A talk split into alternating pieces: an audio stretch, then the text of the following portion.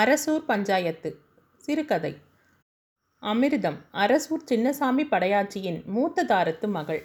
சின்னசாமி படையாச்சி கொஞ்சம் சொத்துக்காரர். ஆகையால் முதல் தாரம் செத்து போனதும் இரண்டாவது மனைவியை கல்யாணம் செய்து கொண்டார்.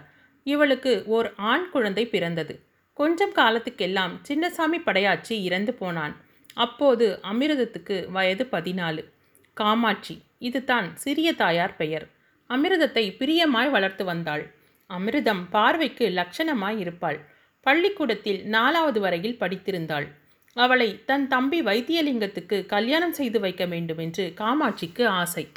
அமிர்தத்துக்கு சொந்த தாய்மாமனின் மகன் சந்திரகாசன். அமிர்தமும் அவனும் குழந்தை பிராயம் முதல் கூடி விளையாடியவர்கள். அமிர்தத்தின் தாயார் உயிர் வாழ்ந்தபோது சந்திரகாசு சில சமயம் அரசூருக்கு வருவான்.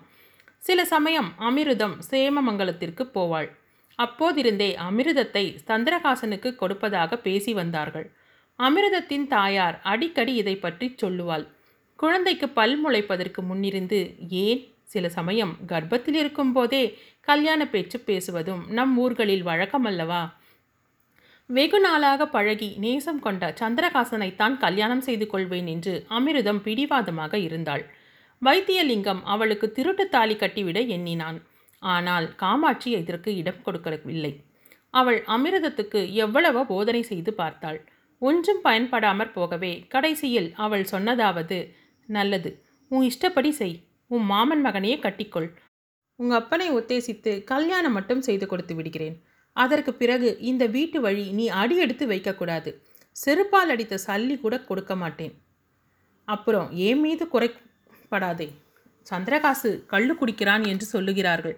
அவனுக்கு சொத்து கிடையாது, ஓட்டைக்குச்சி வீடுதான் ஆஸ்தி. யோசிச்சு முடிவு செய் என்றாள். அரசூரில் பாதி பேருக்கு மேல் குடிப்பவர்கள். ஆகையால் சந்திரகாசு கள்ளு குடிப்பது அமிர்தத்துக்கு பெரும் குற்றமாக தோன்றவில்லை. இருந்தாலும் அவளுக்கு கொஞ்சம் கஷ்டமாகத்தான் இருந்தது. இந்த குற்றம் அவன் மீது சிறிய தாயார் சொல்லும்படி ஆயிற்றே என்று எண்ணினாள். குடிக்காமல் இருந்தால் நன்றாகத்தான் இருக்கும்.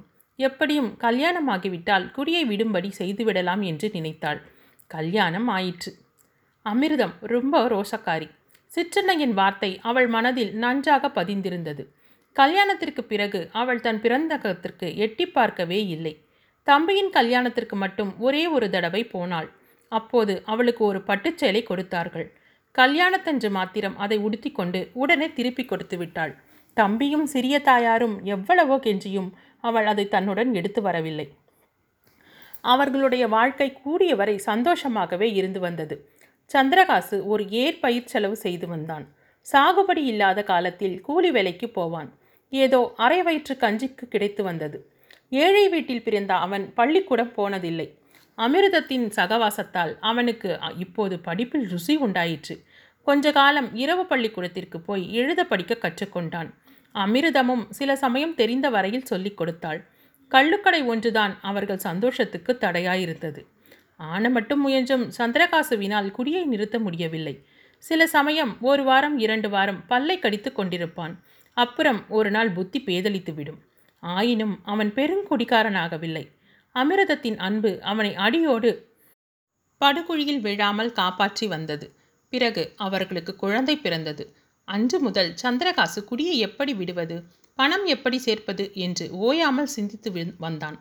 ஒரு நாள் முருகப்ப கங்காணி சேமமங்கலத்திற்கு வந்ததும் கினாங்குக்கு போவதுதான் வழி என்று தீர்மானித்து விட்டான். அத்தியாயம் இரண்டு. இரவு பன்னிரண்டு மணி. இன்பமான வெண்ணிலவு. சந்திரகாசுவும் அவன் மனைவியும் வீதியில் விரித்திருந்த ஒரு பழம் பாயில் உட்கார்ந்திருந்தார்கள். அவர்கள் மத்தியில் இன்னும் ஒரு வயது நிரம்பாத அவர்கள் குழந்தை பாயில் தூங்கிக் கொண்டிருந்தது. நெற்றியில் தொங்கிய சுருட்டை மயிர் இளங்காற்றில் சிறிது அசைந்தாடிற்று. குடிசை திண்ணையில் கிழவி சந்திரகாசுவின் தாயார் படுத்து பெருங்குரட்டை விட்டு தூங்கிக் கொண்டிருந்தாள். எப்படியாவது பல்லை கடித்து கொண்டு இரண்டு வருஷம் பொறுத்திரு, உன்னையும் குழந்தையையும் விட்டுவிட்டு நான் ரொம்ப நாள் இருப்பேனா, கையில் ரூபாய் சேர்ந்ததோ இல்லையோ ஓடி வந்து விடுகிறேன் என்றான் சந்திரகாசு. ஐயோ, அதெல்லாம் முடியாது, நமக்கு பணம் வேண்டாம், எதுவும் வேண்டாம், ஏதோ நாலு காசு நீ சம்பாதித்து வருவதே போதும், கூழோ கஞ்சியோ குடித்துவிட்டு சிவனே என்று இருப்போம் என்றாள் அமிர்தம். இதுதான் பெண் பிள்ளை புத்தி. கொஞ்ச நாள் கஷ்டப்பட்டா பின்னால் எப்போதும் சுகமாக இருக்கலாம் என்பது உனக்கு தெரியவில்லையே என்றான் சந்திரகாசு. நீ மாத்திரம் புத்தியாய் பேசுகிறாயா? நீ அக்கறை சீமைக்கு போய் பணம் தேடி வருவது என்ன நிச்சயம்? அக்கறை சீமை போனவர்கள் எத்தனையோ பேர் திரும்பி வருவதே இல்லை என்று அமிர்தம் சொன்னாள். சந்திரகாசு சிரித்தான். அன்று மாலை முழுவதும் அவன் கங்காணியிடம் பேசிக்கொண்டிருந்து விட்டு திரும்பி வந்தபடியால் அமிர்தத்தின் பேச்சை கேட்டு அவனுக்கு சிரிப்பு வந்தது. முருகப்ப கங்காணிக்கு இப்பொழுது ஒரு லட்சம் ரூபாய் சொத்திருக்கிறது. அவன் பினாங்குக்கு போன போது கையில் ஓட்டான் ஜல்லி கூட கிடையாது என்றான். ஏன் இப்படி பணம் பணம் நடிச்சுக்கிறேன்? இந்த குஞ்சானின் முகத்தை பார்த்து கொண்டிருந்தா போதாதா என்று சொல்லி அமிர்தம் தூங்கி கொண்டிருந்த குழந்தையின் கன்னத்தில் முத்தம் கொடுத்தாள். ரோஜா முட்டு ஒன்று திடீரென வெடித்து மலர்ந்தாற் போல அப்போது குழந்தையின் இதழ்கள் சற்றே விரிந்து புன்னகை பூத்தது. கண் மட்டும் திறக்கவில்லை. பின்னர் மறுபடியும் அதன் இதழ்கள் குவிந்தன. தூக்கத்திலும் கூட தாயின் அன்பு அதற்கு மகிழ்வூட்டியதோ அல்லது இன்ப கனவு கண்டதோ யார் கண்டார்கள்? இவனுக்காகத்தான் நான் போக வேண்டும்னே இருக்கேன். நீயும் நானும் வேணும் மட்டுமானால் கவலை இல்லை. கிழவி இரண்டொரு வருஷத்துக்கு மேலே இருக்க மாட்டா. ஆனால் குழந்தைய நினைச்சா தான் எனக்கு பணம் சேர்க்கும் ஆசை உண்டாகிறது. ஐந்து வயதில் நான் மாடு மேய்த்தது போல் இவனையும் மாடு மேய்க்க விட போகிறோமா? பள்ளிக்கூடத்துக்கு அனுப்ப வேண்டாமா? சொக்காய் குள்ளாய் வாங்கி கொடுக்க வேண்டாமா?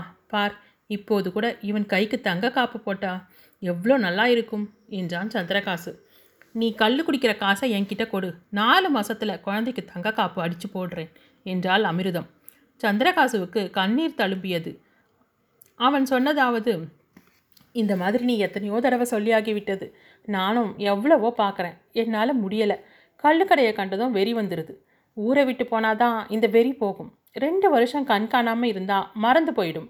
அதுக்காகவே முக்கியமாக நான் போகணும். அங்கே மாத்திரம் கல்லுக்கடை கிடையாதா என்று அமிர்தம் கேட்டாள். அதெப்படி அங்கே கல்லுக்கடை இருக்கும்? இருக்காது என்றான் சந்திரகாசு. பாவம், போகும் இடத்திலும் பீர்க்கடையும் பிராந்தி கடையும் இருக்கும் என்னும் எண்ணம் அவனுக்கு இதுவரை தோன்றவில்லை. மறுநாள் கங்காணியை கேட்டு நிச்சயப்படுத்தி கொள்ள வேண்டும் என்று நினைத்தான். ஆனால் மறுநாள் பிரயாண தடபுடலில் மறந்து போனான். எப்படியானாலும் நீ போகக்கூடாது. உன்னை பிரிஞ்சு நான் இருக்க மாட்டேன். அப்படி என்ன பிரமாதமாக குடிச்சிடுற? போனா போகட்டும், நீ சம்பாதிக்கும் பணம் தானே. இப்போ நாம் பட்டினியாக கிடக்கிறோம். வேணும்னா இனிமேல் நானும் கூலி வேலைக்கு போகிறேன் என்றாள். இப்படியெல்லாம் பேசாத அமிர்தி. நீ பிறர் வீட்டில் நெல் குத்த போகிறத நான் பார்த்து கொண்டிருப்பேனா? எல்லாம் முடிவாகிடுச்சு. மாட்டை விற்றுட்டேன். எண்பது ரூபாய்க்கு ஐம்பது ரூபாய் வழிச்செலவுக்கு எடுத்துக்கிட்டு உனக்கு முப்பது ரூபாய் கொடுத்துட்டு போகிறேன். நாலு மாதத்துக்கு குதிரையில் நெல் இருக்குது. அதுக்குள் கட்டாயம் பணம் அனுப்புகிறேன். இந்த குழந்தையின் முகத்தை பார்த்து எனக்கு போக உத்தரவு கொடு. தடை சொல்லாதே என்றான் சந்திரகாசு. அப்படியானா நானும் வர்றேன். குழந்தையை எடுத்துக்கொண்டு ரெண்டு பேரும் போவோம் என்றாள் மனைவி. கிழவியை என்ன செய்கிறது? அவளை சோத்துக்கு ஆளாக பறக்க விட்டு விடலாமா என்று சந்திரகாசு கேட்டான். ஐயோ, எனக்கு அழுக வருது என்றாள் அமிர்தம். அப்படியே அழத் தொடங்கினாள். சந்திரகாசன் வெகு நேரம் அவளை சமாதானம் செய்து கொண்டிருந்தான். அத்தியாயம் மூன்று. சந்திரகாசு பினாங்குக்கு புறப்பட்டு சென்ற நான்காவது மாதத்தில் அமிர்தம்மாளுக்கு ஒரு கடிதம் வந்தது. தபால்காரன் கடிதத்தை கையில் வைத்துக்கொண்டு இரண்டனா கேட்டான். அமிர்தம் வீட்டிற்குள் ஓட்டமாய் ஓடி பழைய பெட்டி ஒன்றில் துழாவி இரண்டனா எடுத்து கொண்டு வந்து கொடுத்தாள். கடிதத்தை வாங்கி உடைத்து படித்தாள். அதிலே சந்திரகாசன் எழுதியிருந்த மொழிகளையும் பிரியமான வசனங்களையும் அவன் எங்கேதான் கற்றுக்கொண்டானோ தெரியாது. ஒவ்வொரு வரி படிக்கும் போதும் அமிர்தத்துக்கு மயிர்கூச்சல் எரிந்தது. நாலு வரி படித்துவிட்டு அவள் அழுதாள். இன்னும் நாலு வரி படித்துவிட்டு சிரித்தாள். இடையிடையே கடிதத்தை கண்ணில் ஊற்றிக்கொண்டாள். இரண்டு மூன்று தடவை படித்தாள். பிறகு அதை கிழவியிடம் கொண்டு போய் படித்து காட்டினாள். மறுபடி குழந்தையின் பக்கத்தில் உட்கார்ந்து கடிதம் முழுவதையும் அதற்கு படித்து காட்டினாள். குழந்தையும் ஏனோ சிரித்தது. அதன் முகத்தில் கடிதத்தை வைத்து முத்தமிடச் செய்தாள். கடைசியாக பெட்டியில் பத்திரமாக வைத்து பூட்டினாள். இரண்டு மாதம் கழித்து இன்னொரு கடிதம் வந்தது. அடுத்த மாதம் கட்டாயம் பணம் அனுப்புவதாக அதில் எழுதியிருந்தது. பின்னர் இரண்டு மாதம் கழித்து வந்த கடிதத்திலும் இப்படியே எழுதியிருந்தது. இதற்குள் குதிரையில் இருந்த நெல் எல்லாம் தீர்ந்து போயிற்று. பணத்திலும் பத்து ரூபாய் செலவழிந்து விட்டது. பாக்கி இருபது ரூபாயும் ஆபத்துக்கு வேண்டுமென்று அமிர்தம் பத்திரப்படுத்திவிட்டு கூலி வேலை செய்ய ஆரம்பித்தாள். நெல்லு குத்தவும் களை எடுக்கவும் போனாள். அந்த நேரங்களில் கிழவி குழந்தையை பார்த்து கொண்டிருந்தாள். இப்படியே ஒன்றரை வருஷ காலம் சென்றது. இரண்டு மாதத்திற்கு ஒரு முறை சந்திரகாசுவிடமிருந்து தவறாமல் கடிதம் வந்து கொண்டிருந்தது. ஆனால் பணம் மட்டும் ஒரு தம்பிடி கூட வந்த பாடில்லை. அமிர்தத்துக்கு மிகவும் ஆச்சரியமாய் இருந்தது. பகலெல்லாம் வெளியிலும் இரவில் வீட்டிலும் உழைத்து உழைத்து அவள் அலுத்து போயிருந்தாள். வெகு நாளாய் அனுப்புகிறேன் அனுப்புகிறேன் என்று தன் புருஷன் ஆசை காட்டி வரும் பணம் உண்மையில் எப்போதுதான் வந்து சேரும் என்று அவள் ஏக்கப்படலானாள். தபால்காரனை கண்டபோதெல்லாம் விசாரித்தாள். ஆனால் அவள் சந்திரகாசனுக்கு எழுதிய கடிதங்களில் இந்த ஆவலை அதிகம் வெளிக்காட்டவில்லை. கடைசியாக எழுதிய ஒரு கடிதத்தில் பணம் வந்து சேரவில்லை என்றும் மணி ஆர்டர் தப்பி போயிருக்குமோ என்றும் சந்தேகப்படுவதாகவும், ஒருவேளை இதுவரை அனுப்பியிராவிட்டால் தெரிவிக்க வேண்டும் என்றும், கொஞ்சம் பணம் வந்தால் குழந்தைக்கும் கிழவிக்கும் சௌகரியமாகத்தான் இருக்கும் என்றும் எழுதினாள். இதற்கு சந்திரகாசுவிடமிருந்து வந்த பதிலை படித்ததும் அமிர்தம் இடி விழுந்தது போல் திடுக்கிட்டு போனாள். அவன் எழுதியிருந்தான், உன்னிடம் இத்தனை காலமாய் ஒரு விஷயம் மறைத்து வைத்திருந்தேன். இனிமேல் சொல்லாமல் இருக்கக்கூடாது. நான் கிளம்பிய அன்றைக்கு முதல் நாளிரவு நாம் நிலவில் உட்கார்ந்து பேசியது நினைவில் இருக்கிறதா? முக்கியமாக கள்ளுக்கடையை மறப்பதற்காகத்தான் நான் அக்கறை சீமைக்கு போவதாக சொன்னேன். இங்கே கடை இராது என்று நினைத்தேன். ஐயோ, ஏமாந்து போனேன். அந்த பாழும் கடைகள் இங்கேயும் இருக்கின்றன. சம்பளம் அதிகம்தான் கொடுக்கிறார்கள். ஆனால் சாப்பாட்டு போக மிச்சமெல்லாம் குடிக்குத்தான் போகிறது. ஊரிலாவது எனக்கு புத்தி சொல்லி தடுக்க நீ இருந்தாய். இங்கே நீயும் இல்லை. அப்படியும் எவ்வளவோ கஷ்டப்பட்டு முப்பது வெள்ளி சேர்த்து உனக்கு அனுப்பலாம் என்று வைத்திருந்தேன். பத்து நாட்களுக்கு முன்பு நான் குடித்துவிட்டு புத்தி தப்பி இருக்கையில் யாரோ பாவிகள் அதை கொண்டு போய் விட்டார்கள். ஐயோ, நீங்கள் படும் கஷ்டத்தை நினைத்தால் வயிறு பகீரென்கிறது. ஒவ்வொரு நாளும் உங்கள் நினைவாகவே இருக்கிறேன். கூடிய சீக்கிரத்தில் எப்படியும் பணம் அனுப்புகிறேன். அமிர்தம் அன்று இரவெல்லாம் தூங்கவே இல்லை. ஓயாமல் அழுது கொண்டே இருந்தாள். புருஷன் சேமமாய் ஊர் வந்து சேர வேண்டும் என்று தெய்வங்களையெல்லாம் வேண்டினாள். மறுநாள் ஒரு கடிதம் எழுதினாள். பணம் சம்பாதித்தது போதுமென்றும் உடனே புறப்பட்டு வந்து விடும்படியும் மன்றாடி கேட்டுக்கொண்டாள். உங்க அம்மாள் மேல் ஆணை, என் மேல் ஆணை, குழந்தை மேல் ஆணை, மாரியம்மன் மேல் ஆணை. நீ இனிமேல் கள்ளுக்கடை வழி போகக்கூடாது என்று சபதம் வைத்தாள். சந்திரகாசு இதற்கு எழுதிய பதிலில் தான் குடிப்பதை விட்டுவிட்டதாகவும் இனிமேல் பணம் சேர்த்து விடுமென்றும் இரண்டு மாதத்தில் நூறு ரூபாய் அனுப்புவதாகவும் பின்னர் ரூபாய் இருநூறு சம்பாதித்து கொண்டு திரும்பி விடுவதாகவும் எழுதியிருந்தான். இப்படியே ஐந்து வருடம் சென்றது. சந்திரகாசனாவது பணமாவது வந்து சேர்ந்தபாடில்லை. இதற்கிடையில் கிழவி செத்துப்போனாள். அமிர்தம் ஆபத்திற்கென்று வைத்திருந்த இருபது ரூபாயை கிழவியின் அந்நிய காலத்தில் அவளுக்கு வேண்டியது செய்வதற்கு செலவழித்து விட்டாள். அடுத்த வருஷம் காலராவால் படுத்துக்கொண்டாள். ஒரு மாதம் ரொம்பவும் கஷ்டப்பட்டாள். அந்த சமயத்தில் கல்லும் செல்லும் உருகும்படியான ஒரு கடிதம் அவள் சந்திரகாசுவுக்கு எழுதினாள். அத்தியாயம் நான்கு. கடிதம் ஒன்று வந்தது. ரூபாய் நூறு மணி ஆர்டர் செய்திருக்கிறேன் என்ற வார்த்தைகளை படித்தபோது அமிர்தத்தால் நம்பவே முடியவில்லை. உண்மையாகவே அப்படி எழுதியிருக்கிறதா என்று திரும்பி திரும்பி படித்தாள். பிறகு ஓடிப்போய் தபால்காரனை வழிமறித்து கேட்டாள். கடிதம் முதலில் வந்துவிடும், பணம் மெதுவாகத்தான் வரும், பதினைந்து நாள் ஆகும் என்று தபால்காரன் சொன்னான். ஒரு வாரத்திற்கெல்லாம் குழந்தைக்கு வைசூரி வார்த்தது. அமிர்தம் ரொம்பவும் கவலைப்பட்டாள். பணம் வந்ததும் ஊர் கோவில்களுக்கெல்லாம் அபிஷேகம் செய்து வைப்பதாக வேண்டிக் கொண்டாள். ஒவ்வொரு நாள் காலையும் தூக்கம் விழித்ததும் இன்று பணம் வராதா என்று எண்ணிக்கொண்டே எழுந்திருந்தாள். வெள்ளிக்கிழமை வந்தது. ஐயோ, இன்று பணம் வந்தால் மாரியம்மனுக்கு மாவிளக்கு ஏற்றலாமே என்று நினைத்தாள். தபால்காரன் வருகிறானாம் என்று எட்டி எட்டி பார்த்து கொண்டிருந்தாள். கடைசியாக உச்சி வேளையில் தபால்காரர் வந்தார். மணியாளரும் கொண்டு வந்தான். அமிர்தம் தன் களி தீர்ந்து விட்டது, தான் தெய்வங்களை வேண்டியதெல்லாம் வீண் போகவில்லை என்று எண்ணினாள். தபால்காரன் சாட்சி போடுவதற்கு ஒருவனை கூட அழைத்து வந்திருந்தான். அவன் அந்த ஊர் கள்ளுக்கடை குத்தகைக்காரன். தபால்காரன் அமிர்தத்தினிடமிருந்து கையெழுத்து வாங்கி கொண்டு குத்தகைக்காரனிடம் சாட்சியும் வாங்கி கொண்டான். பிறகு தொன்னூற்றி எட்டு ரூபாய் எண்ணி குத்தகைக்காரனிடம் கொடுத்தான். பிறகு அமிர்தத்தை பார்த்து, நூறு ரூபாய் வந்தால் ஐந்து ரூபாய் வாங்குவது வழக்கம். நீங்கள் ஏழையானதால் இரண்டு ரூபாய் எடுத்துக்கொண்டேன் என்றால் தபால்காரன். அமிர்தம் அவர்கள் செய்வது சொன்னது ஒன்றும் புரியாமல் பணம் பெற்றுக்கொள்வதற்காக கையை நீட்டினாள். குத்தகைக்காரன், அம்மா, இது எனக்கு சேர வேண்டிய பணம். உன் புருஷன் எனக்கு நாற்பது ரூபாய்க்கு பத்திரம் எழுதி கொடுத்தான். வட்டியும் முதலும் சேர்ந்து இப்பொழுது நூற்றி பத்து ரூபாய் ஆகிறது. தொன்னூற்றி எட்டு ரூபாய் போனால் பாக்கி பன்னிரண்டு ரூபாய் என்று சொன்னான். இடி விழுந்தது போல் அமிர்தம் திகைத்து போனாள். அவள் தலை கிருகிருவென்று சுழன்றது. எங்கேயோ அவளையே தூ உயர தூக்கி கொண்டு போவது போல் இருந்தது. அப்போது குத்தகைக்காரன், உன்னை அடியோடு வயிற்றில் அடிக்க எனக்கு மனமில்லை, இதை வாங்கிக் கொள்ளு என்று சொல்லி நாலு ரூபாய் எடுத்து கொடுக்க வந்தான். அமிர்தத்துக்கு அப்போது தான் நிலைமை என்னவென்று கொஞ்சம் விளங்கியது. ஐயோ, இதென்ன அநியாயம், இந்த ஊரிலே கேட்பார் இல்லையா என்று அவள் கூச்சலிட்டாள். கூக்குரல் போட்டதும் கூட்டம் சேர்ந்து விட்டது. ஊர் நாட்டாமைக்காரரில் ஒருவன் வந்தான்.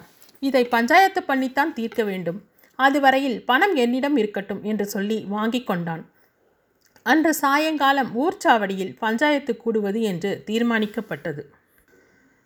அந்த ஊரில் வழக்கம் என்னவென்றால், எந்த வழக்குக்காக பஞ்சாயத்து கூடினாலும் வாதி பிரதிவாதி இரண்டு பேரும் சேர்ந்து பஞ்சாயத்துக்காரர்களுக்காக கள்ளு வாங்கி வைத்து விட வேண்டும்.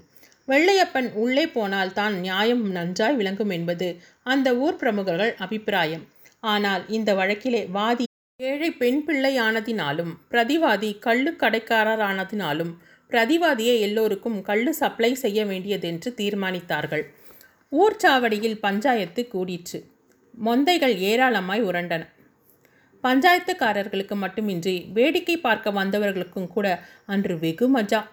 நீண்ட நேரம் நியாயம் பேசின பிறகு பத்திரம் காலாவதியாகியிருந்தாலும் வாங்கிய கடனை கொடுக்கத்தான் வேண்டுமென்றும், ஆகையால் பணம் கள்ளு குத்தகைக்காரனுக்கே சேர வேண்டுமென்றும், இருந்தாலும் அமிர்தத்தின் ஏழ்மையை உத்தேசித்து அவளுக்கு பத்து ரூபாய் கொடுத்துவிட்டு எண்பத்தி எட்டு ரூபாய் அவன் எடுத்துக்கொள்ள வேண்டுமென்றும், பத்திரத்தை காது கிள்ளி அவளிடம் கொடுத்துவிட வேண்டுமென்றும் பஞ்சாயத்து சபையார் தீர்ப்பளித்தார்கள்.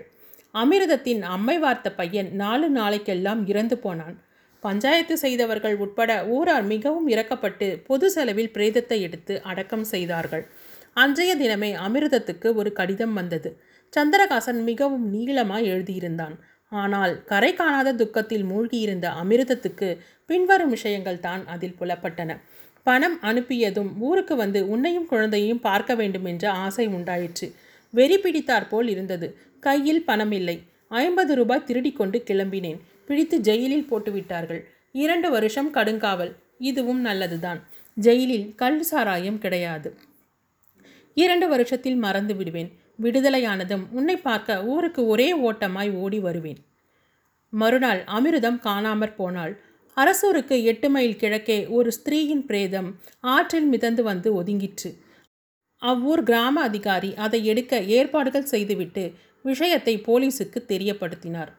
இரண்டு வருஷம் கழித்து சந்திரகாசு வெகு ஆவலாக ஊருக்கு திரும்பி வந்து சேர்ந்தபோது தன் குடிசை இருந்த இடத்தில் குப்பை மேடு போடப்பட்டிருப்பதை கண்டான். கதை முடிந்தது.